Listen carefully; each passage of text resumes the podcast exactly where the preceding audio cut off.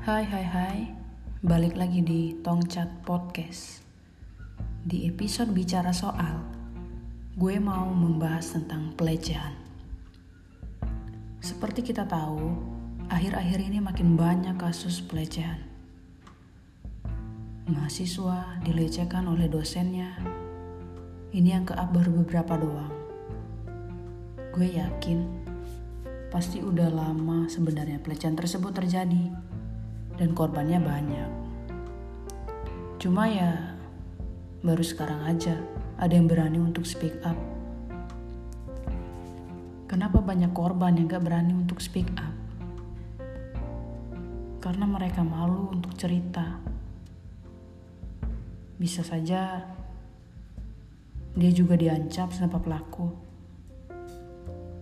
Atau mereka sebenarnya mau melapor, cuma buktinya gak cukup kuat.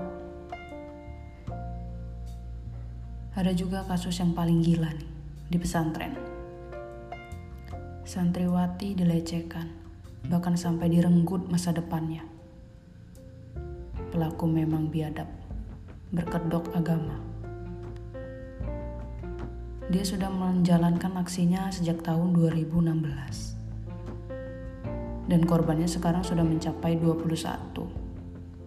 Tapi lagi-lagi gue yakin, itu korbannya bisa lebih banyak lagi kalau mau diusut tuntas.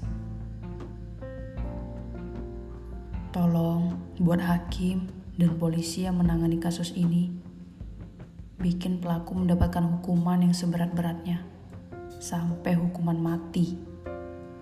Atau kalau perlu, dikebirilah. Biar pelaku jerah, dia tidak bisa merasakan lagi kenikmatan. Dan tentunya gak ada lagi korban selanjutnya.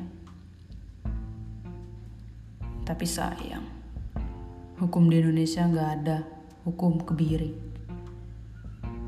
Alasannya basi, karena itu menyangkut hak asasi manusia. Padahal kalau mau dipikir, gimana tuh nasib korban yang hak asasi manusianya direnggut paksa oleh para penjahat kelamin tersebut. Miris memang. Pelecehan bisa terjadi di mana saja. Entah itu di rumah, kantor, sekolah, atau bahkan tempat umum sekalipun. Jenis pelecehan juga beragam, bukan hanya pelecehan seksual aja. Kalau kita lewat nih, misal di lorong atau di mana lah gitu, terus digodain sama orang asing. Hai cewek, mau kemana? Hampir sini, sini. Itu juga termasuk pelecehan. Pelecehan verbal. Kalau lo mau ngelapor, bisa. Ada kok pasalnya. Lewat sosial media, via chat atau kolom komentar juga bisa terjadi pelecehan. Entah itu dari orang terdekat atau dari orang lain. Anehnya, banyak orang yang kurang peduli tentang hal ini. Banyak yang beranggapan kalau hal semacam itu hal yang lebay. Korbannya dibilang, salah sendiri kenapa pakai baju kebuka, bikin ngundang. Hmm. Korban-korban banyak loh yang berpakaian tertutup, terus masih dilecehkan. Masih salah korban. Iya, ngaco kalau masih ada yang bilang iya. Alibi pelaku bilang, iya saya hilap ngelihat dia yang kayak gitu. Alah, alah, alah, alah, alibi lu doang. Emang dasar otak lu aja mesum.